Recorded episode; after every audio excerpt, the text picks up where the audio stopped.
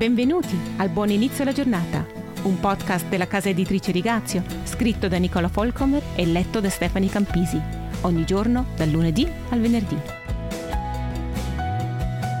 Qualcuno una volta ha descritto la mansuetudine come avere la propria forza sotto controllo.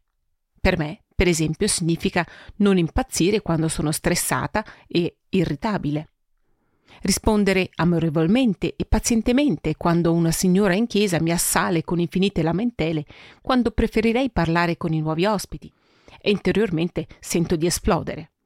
Mantenere la calma quando ho la sensazione che tutti vogliono qualcosa da me e nessuno sembra notare che sto soffocando sotto le loro richieste. In realtà il frutto dello spirito è abbastanza chiaro.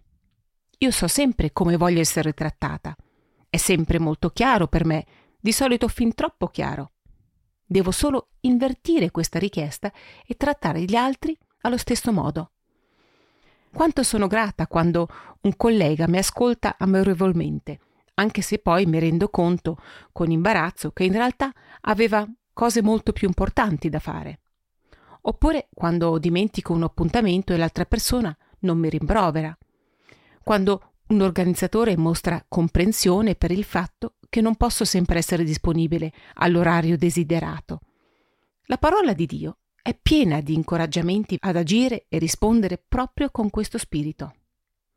In Efesini, Paolo esorta a sopportare gli altri con amore e dolcezza. Efesini 4:2. Giacomo mi ricorda che mansuetudine e saggezza sono un segno di prudenza. Giacomo 3:13. Nella lettera a Timoteo, Paolo esorta Timoteo, tra le altre cose, a perseguire la mansuetudine, cioè ad essere attivo nel coltivare questa qualità. 1 Timoteo 6:11. Giacomo scrive di nuovo che dobbiamo ricevere la parola di Dio con mansuetudine 1:21, cioè essere docili. E in Colossesi la mansuetudine è di nuovo una qualità che dobbiamo indossare insieme a compassione, gentilezza, umiltà e pazienza. Colossesi 3, 12. Se dobbiamo affrontare un argomento scomodo con un'altra persona, allora facciamolo con spirito mite, scrive Paolo ai Galati 6.1. E non dobbiamo mai dimenticare che in qualsiasi cosa Gesù stesso è il nostro modello. Imparate da me, dice, perché sono mansueto e umile di cuore così troverete riposo per le vostre anime. Matteo 11, 29.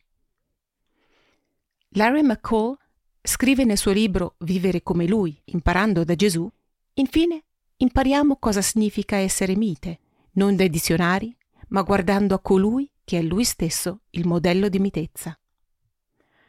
Come per tutte le qualità che riguardano il carattere di Cristo in noi, anche questa qualità, come ci mostra Paolo, ha bisogno di essere indossata, cioè coltivata intenzionalmente.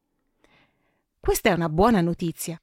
Significa che non sono in balia del mio umore, del mio passato, delle influenze della mia infanzia ed educazione. Con l'aiuto di Dio posso cambiare. Ciao, a domani.